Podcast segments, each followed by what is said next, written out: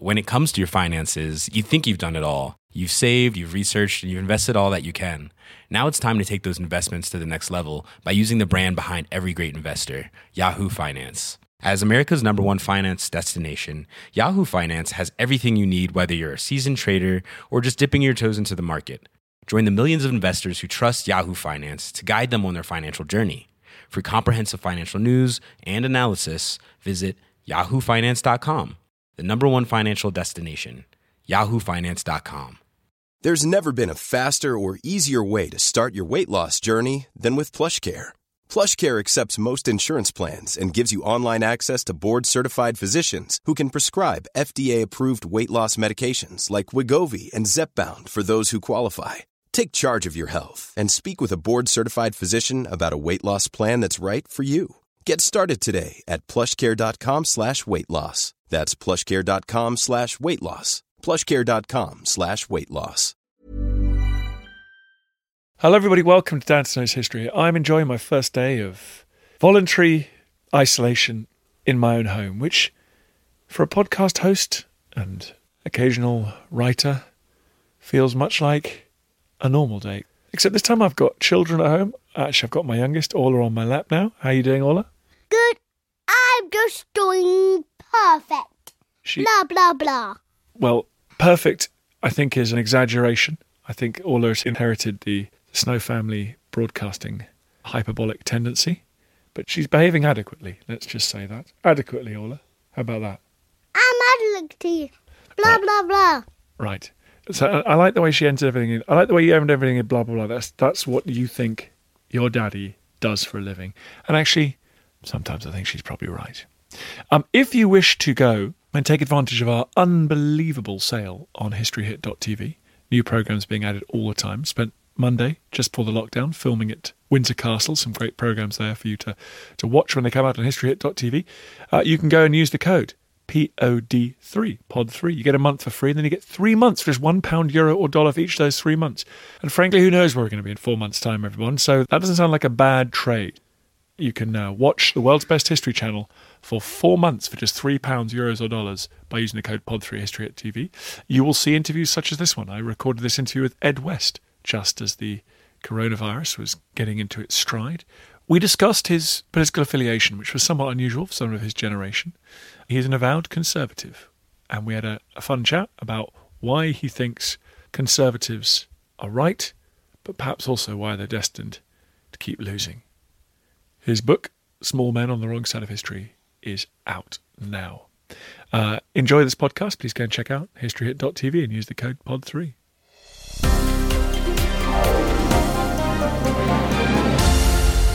Thanks so much for coming on the show. Thanks for having me. This isn't unfashionable. You're self identifying as conservative.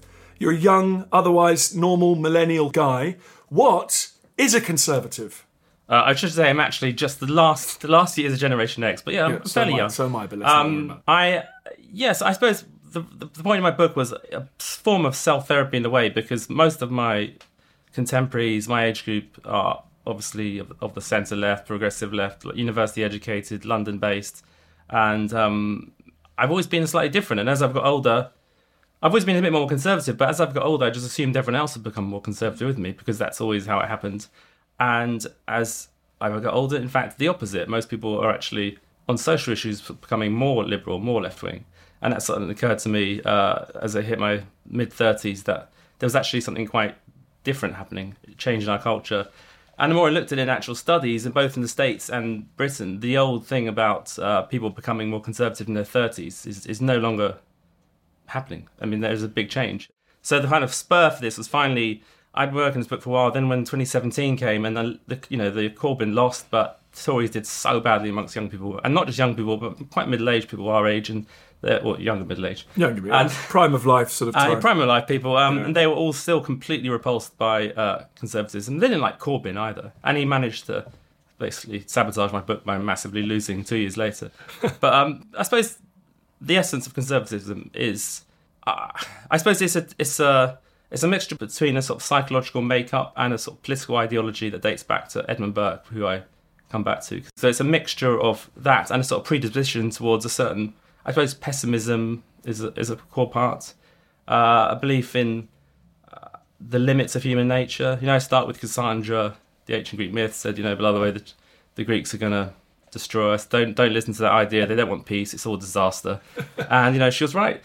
And so since then, you know, pessimists have always been quite annoying to be around, but they're often all right. So right down to the modern age, you know, from the French Revolution to communism, and to a certain extent, modern progressive left ideas, which I think uh, have a utopian. Well, but let me pick you up on that because that's weird, isn't it? Because I, we all have a tendency to be a bit pessimistic, but actually, but look at the reality of what we've done. I don't want to be Whiggish here, buddy, but we are sitting in a city with an unimaginable quality of life compared to 200 years ago, unimaginably low uh, young men, sadly, still too often stabbing each other, the but unimaginably small numbers compared to you know medieval Oxford, famously from that study.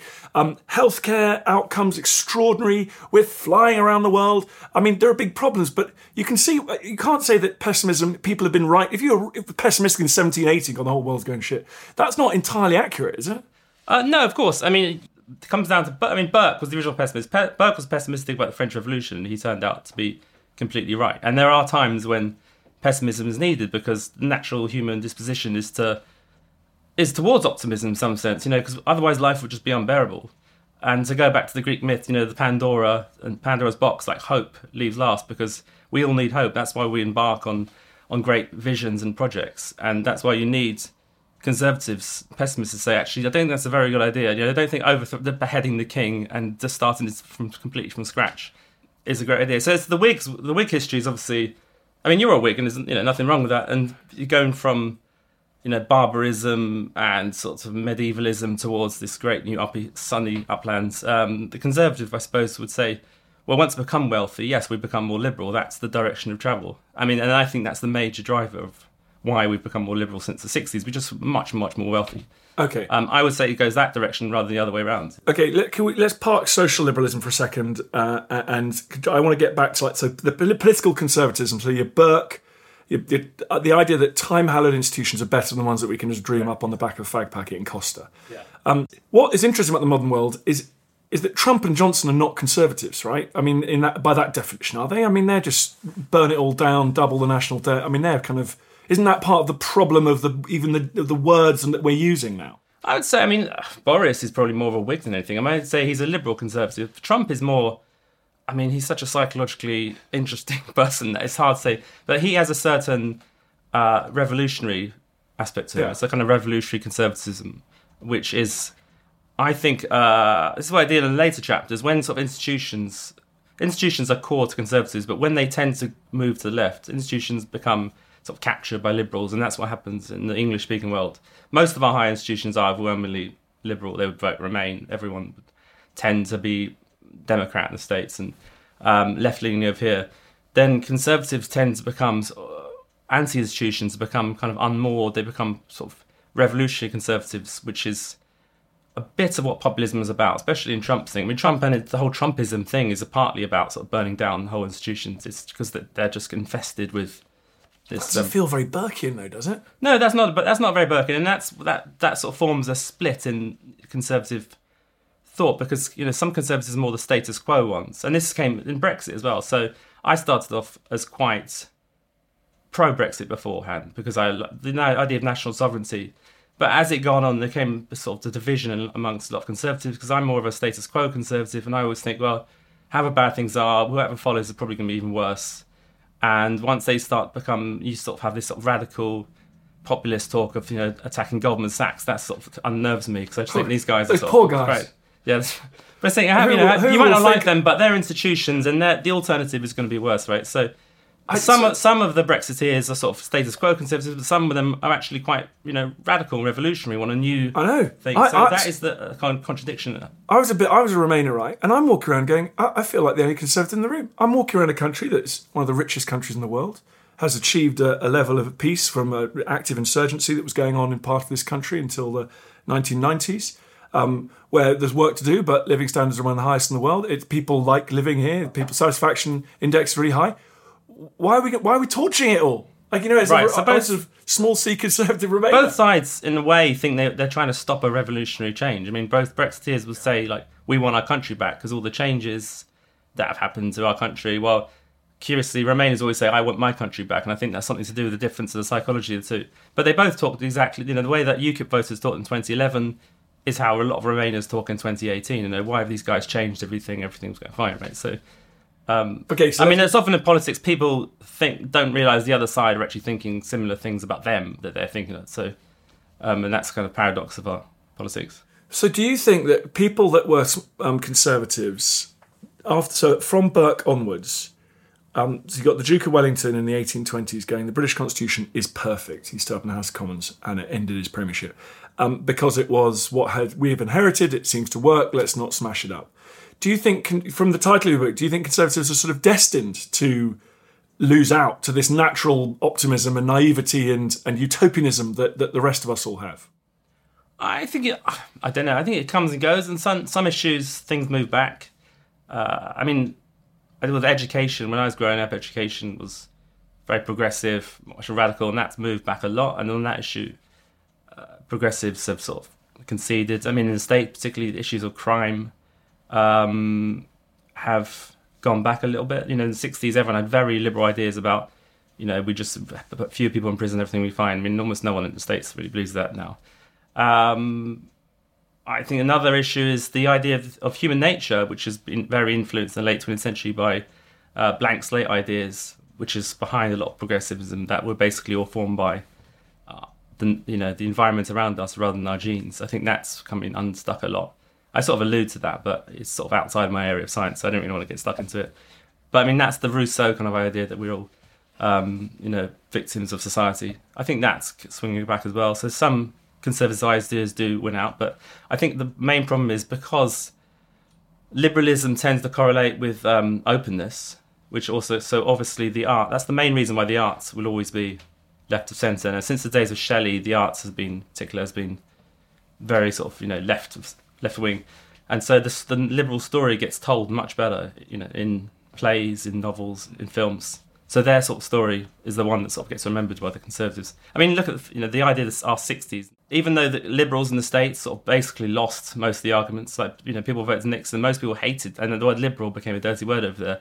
All the films we remembered, all the plays basically tell the liberal narrative, right? No, there aren't any. I mean, maybe like from that period, Death Wish is the only like conservative film there is, but that came at a period of huge fear about crime, so that was unusual. But when you look, I don't want to be all Panglossian, but when, when you look at the last 200 years since Burke, um, conservatives can, can they, what, what is the point of conservatives? They, they, can sl- they can warn and slow the pace of change, but ultimately it's hard to think of a field in which they've successfully. I, I guess you could argue that they're conservatives like someone like Peel is somebody who respects the past, tries to bring, is up for reform and change, but will, but with a heavy, with a sort of duty obligation to bring the best bits of the past with them. Sure. I mean, I wouldn't say conservatism is lost. I mean, Britain is the most conser- politically conservative in the true sense that our constitution is pragmatic. It's make do. It's it's and that's and that's why any sort It's what we've done before. Yeah. So while the the constitutions of other states like France are basically theoretical, they're utilitarian, and they are sort of unconservative. And well, the British state has been fantastically successful the last two hundred years. So it's a sort of argument for um, conservative views, I and not just compared to the terrible disasters of communism and fascism and all those other kind of things, but even even you know the French example. I mean, unfortunately, now the British state seems to be going through a sort of a crisis point because we don't know. You know, it's all been a sort of gentleman's agreement up to this point, and now we don't know what's going on. Now next. the gentlemen have left the room. But you know, Britain has been conservatively ruled, and I mean, even our sort of uh, even our Labour tradition is very small C conservative, and was until Attlee was a kind of yeah, co- kind of conservative yeah, figure. and then yeah. a lot of former Labour voters sort of very nostalgic about that idea of the small C sort of social conservatism of Labour. and yet, and yet, Britain has been kind of transformed beyond all recognition from 100 years ago, right? So, so you, you to concept like you're you're comfortable with the present. You don't wish that we were living in a sort of Edwardian social setting, or I mean, what, No, I, I mean, because nothing beats medical technology. Nothing beats uh, Dentistry. dentistry. Dating apps You know, very useful. infant mortality is a third of what it was even when I was growing up. So I mean, there are there are huge changes and progress, but I don't think these necessarily depend on liberal ideas. Liberal ideas, I think, tend to come from them because when um, we're less, when we're more comfortable and less fearful, we tend to become naturally more liberal. I mean, one of the interesting things is one of the theories. I mean, I don't go into because with psychology, so many of the the ideas are now being blown apart. But um, you know, one of the theories was that is to do with sort of germs, and the more susceptible to germs we are, the more conservative, because the more sort of fearful we are of outsiders and of things. And so, as as all our germs have been defeated over the 20th century, we become ultra liberal. So that will test the theory the next few weeks if, if things get really terrible. Hi, I'm Matt Lewis, historian and host of a new chapter of the Echoes of History podcast. If you're an Assassin's Creed fan, and like me, want to be prepared for the launch of Assassin's Creed Shadows later this year, join us on Echoes of History as we head to feudal Japan to explore the real life history that inspired the latest game from this legendary franchise. Learn about Yasuke, the African warrior who entered the trusted circle of Japan's most powerful warlord. Hear accounts of cultures colliding when Portuguese missionaries landed on Japanese shores, and follow Japan's journey through years of division and bitter warfare to unification at the dawn of the modern era. Make sure you catch every episode by following Echoes of History, a Ubisoft podcast brought to you by History Hit, wherever you get your podcasts. Ryan Reynolds here from Mint Mobile. With the price of just about everything going up during inflation, we thought we'd bring our prices down. So to help us, we brought in a reverse auctioneer, which is apparently a thing. Mint Mobile unlimited premium wireless. Ready to get 30, 30, bit to get 30, bit to get 20, 20, 20, bit to get 20, 20, bit to get 15, 15, 15, 15 just 15 bucks a month. So, Give it a try at mintmobile.com slash switch. $45 upfront for three months plus taxes and fees. Promo rate for new customers for limited time. Unlimited more than 40 gigabytes per month. Slows. Full terms at mintmobile.com. When it comes to your finances, you think you've done it all. You've saved, you've researched, and you've invested all that you can. Now it's time to take those investments to the next level by using the brand behind every great investor, Yahoo Finance. As America's number one finance destination, Yahoo Finance has everything you need, whether you're a seasoned trader or just dipping your toes into the market. Join the millions of investors who trust Yahoo Finance to guide them on their financial journey. For comprehensive financial news and analysis, visit yahoofinance.com, the number one financial destination, yahoofinance.com. Um, do you feel that to be a conservative is to be on the you know on the why do you feel it's on the wrong side of history? Is it because of the dominance of liberal storytellers and artists and creatives? Yes, I, th- I think you know uh, the quote is from Barack Obama. He was talking about Al, Al Qaeda, who obviously I'm not comparing the, the modern conservative movement to, but I, you know, I just list all the.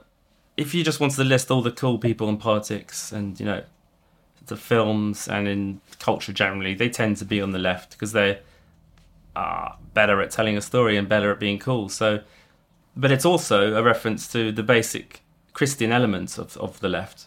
So you know, modern liberalism is basically a heresy of of uh, Christianity, and lots of people have, have come up with this analogy up to Tom Holland's brilliant book about Christianity.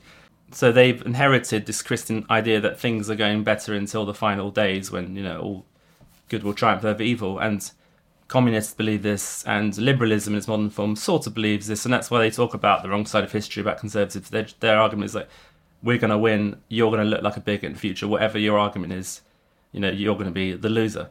Um, and that's where you come to, oh, why do you have so many women in your cabinet? You know, Trudeau's argument, oh, it's because it's 2015. It's that sort of argument, it's, oh, it's just the current year, so we have to be progressive. So I'm sort of doing that sort of tongue in cheek, say, okay, yeah, right, we're the baddies. That's that's our role in this story. But I think it's not an entirely fair one. I remember Lord Salisbury, who was famous conservative uh, prime minister, who Great said, man. "Well, I, I thought you might be a fan," and he goes, "It's best, given that when you do things, they're likely to go wrong. It's best not to do anything at all." But isn't that that's conservative from the point of view of an extraordinarily wealthy man at the apogee of British political power, which was itself at the apogee of its own kind of imperial domination? So, isn't there a problem with conservatism? It sort of depends. It very much depends. Well, I mean, well, I suppose all politics where you're sitting. I mean, it's. Uh, Of course. Uh, I think he has certain. I don't know. I mean, Salisbury, one of the things. I don't know if I like him ironically or if it's now non-ironically. Um, but I think his his thing about you know change is always for the worse. Is uh, I mean, again after the referendum, I felt this like, you know, how much worse would it have been if we had not done that? I mean, that's that's my view of a lot of things, especially uh, innovation in politics. A lot of the time, we could just like let's do nothing, and things will you know be better.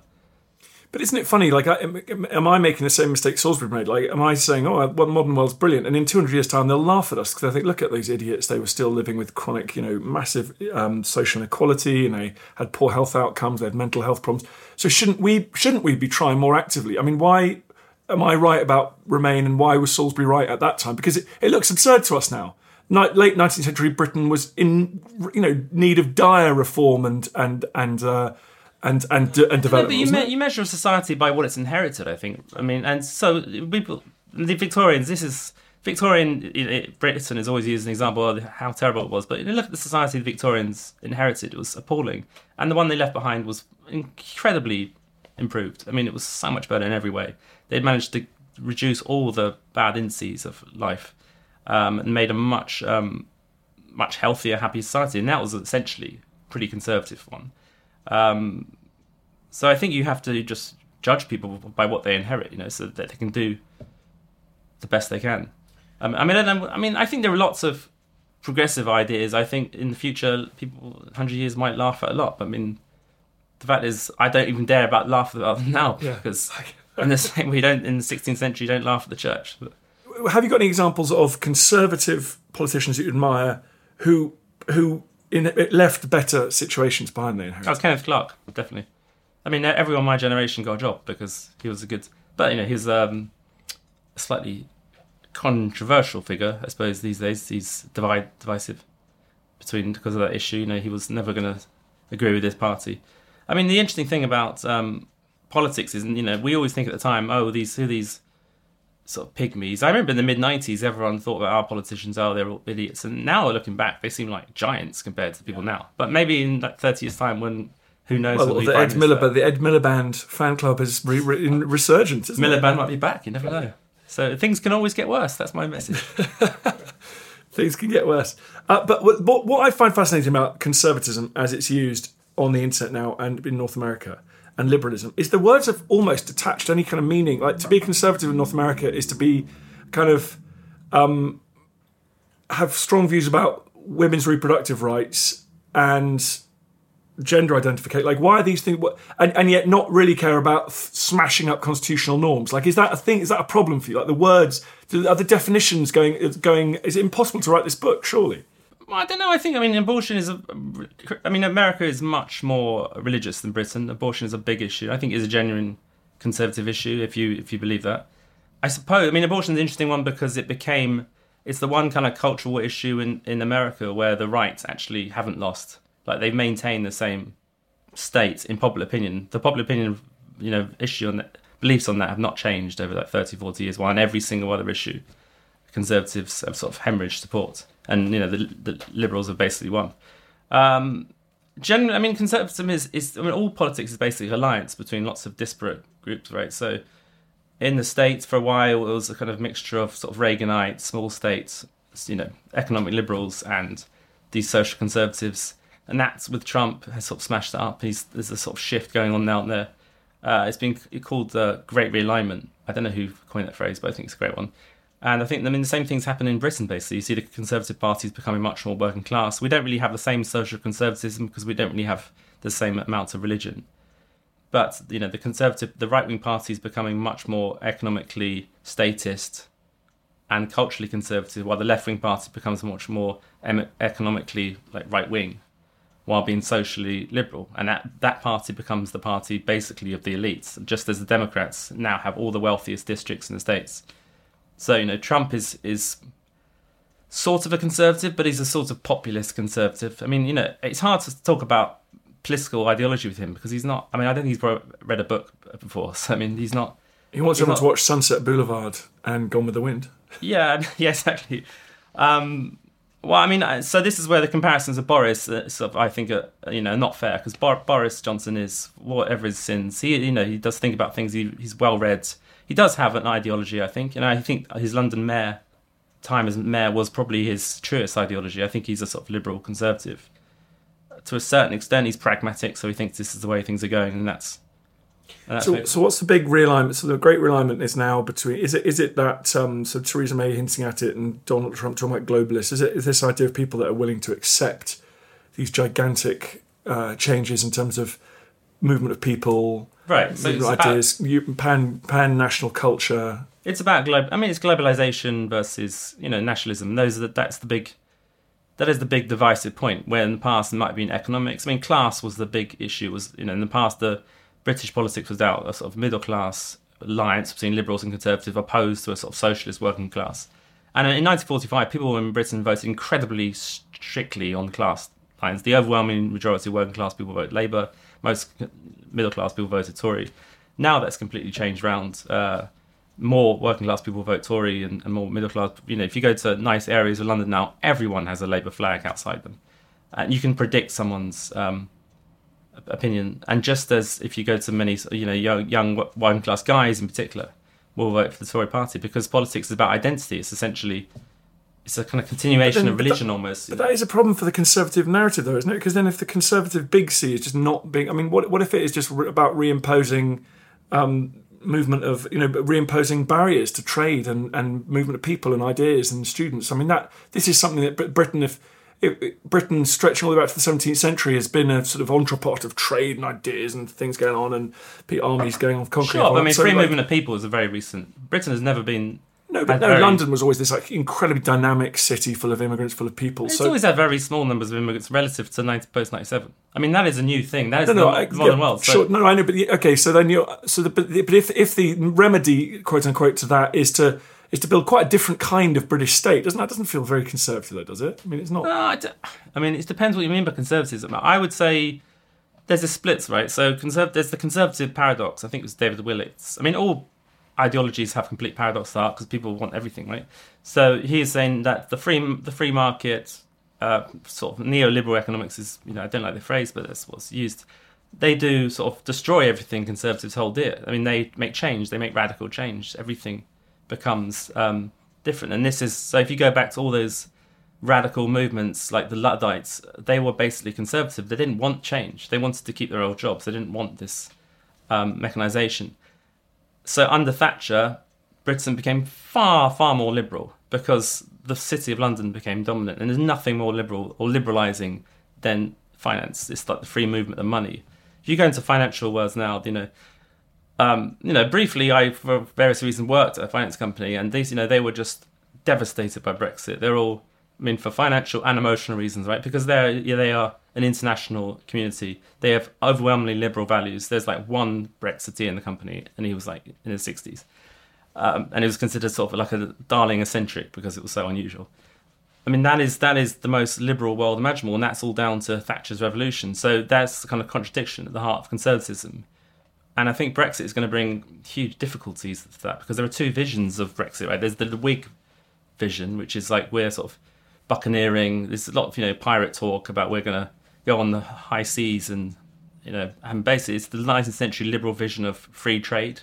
While then there's a sort of more Tory Brexit, which is basically like, you know, it's like people want to live and retire to Hobbiton to the Shire. They want like a their it's own like, it's like the- community, their it's own like the 1945 Labour consensus. Exactly, right. So stuff made in Britain, stuff. the the fact that you know the 1940s Labour were very Eurosceptic and very similar reasons, and they would fit perfectly in with modern day the sort of I don't know the red wall new Tories who are all going that way. So these two visions of um, Brexit, right? It will take a very skilled politician to bridge those and, and satisfy both camps. I don't know how it's going to happen. Yeah. So okay. So we like. So we're getting caught up with contemporary politics. So coming back essentially to what conservatism is and why you are one. Um, what what is what is it? So it's in essence, it's a sense that the world is fine as it is. Change may bring catastrophic results. Right. No, I mean like conservatism. So oh wait, to go back to the I started the beginning with a basic sort of description of what it is, and the main difference people have between conservatives, what they misunderstand is they mix it up with what um, Jerry Muller, the American academic, calls orthodoxy. So orthodoxy means like nothing should change because it's a preordained sort of almost al- always a religious reasons like this is how things are. You must not question that. So conservatism has always embraced change to a certain extent. I mean, then Burke says you know society that doesn't change is unable to um, improve itself, and um, conservatives just believe like institutional proof. So if an institution is there, it's the it's giving some proof that it has a reason for it's there. So the burden of proof is on the people to change. I mean, this is why like Blair was so disliked by the sort of a certain section of conservative thoughts because he loved sort of the meddling instinct as um, you, you know they wanted to I don't know get rid of the Constitutional yeah get rid of uh, the House of Lords, change of things like and you know like it's fine. Like it's been there for a long time. So like why change it because of your you know your uh, first priority is this doesn't make sense in theory, so I have to change it. So conservatives believe that the burden of proof on, on people changing stuff has to be well you have to prove why your your you know new world is going to be better because a lot of the time that's not going to be the case right um and, and just a general principle you know like again i don't want to go into biology because a sort of scientifically literate conservative using those analogies is always a bad idea but you know in evolution small small tiny mutations are usually often an advantage that's how evolution works but huge mutations almost always terrible. They catastrophic results. Huge change by its definition in history has always been bad, almost always. While I think that small, tiny, incremental changes are, are the way forward. So it's basically, I mean, someone said, you know, conservatism is basically liberalism with the speed limit on. So I love that. Well, thank you very much indeed. Your book is Small Men on the Wrong Side of History. thank you. Thanks very much, Ed West. I feel the hand of history upon our shoulders. All this tradition of ours, our school history, our songs, this part of the history of our country, all were gone and finished and liquidated. One child, one teacher, one book, and one pen can change the world. He tells us what is possible, not just in the pages of history books, but in our own lives as well. I have faith in you. Hope you enjoyed the podcast. Just before you go, bit of a favour to ask. I totally understand if you don't want to become a subscriber or pay me any cash money. Makes sense. But if you could just do me a favour, it's for free. Go to iTunes or wherever you get your podcast. If you give it a five star rating and give it an absolutely glowing review, purge yourself, give it a glowing review. I'd really appreciate that. It's tough world out there, law of the jungle out there, and uh, I need all the fire support I can get. So that will boost it up the charts. It's so tiresome, but if you could do it, I'd be very, very grateful. Thank you. Hi, I'm Daniel, founder of Pretty Litter. Cats and cat owners deserve better than any old fashioned litter. That's why I teamed up with scientists and veterinarians to create Pretty Litter. Its innovative crystal formula has superior odor control and weighs up to 80% less than clay litter. Pretty Litter even monitors health by changing colors to help detect early signs of potential illness. It's the world's smartest kitty litter. Go to prettylitter.com and use code ACAST for 20% off your first order and a free cat toy. Terms and conditions apply. See site for details. When it comes to your finances, you think you've done it all. You've saved, you've researched, and you've invested all that you can. Now it's time to take those investments to the next level by using the brand behind every great investor, Yahoo Finance. As America's number one finance destination, Yahoo Finance has everything you need, whether you're a seasoned trader or just dipping your toes into the market. Join the millions of investors who trust Yahoo Finance to guide them on their financial journey. For comprehensive financial news and analysis, visit yahoofinance.com, the number one financial destination, yahoofinance.com. Thank you for listening to this episode of Dan Snow's History Hit. Please follow this show wherever you get your podcasts. It really helps us, and you'll be doing us a big favour. Don't forget, you can also listen to all of these podcasts ad free and watch hundreds of TV documentaries when you subscribe at historyhit.com slash subscribe. As a special gift, you can also get your first three months for just £1 a month when you use code Dan Snow at checkout.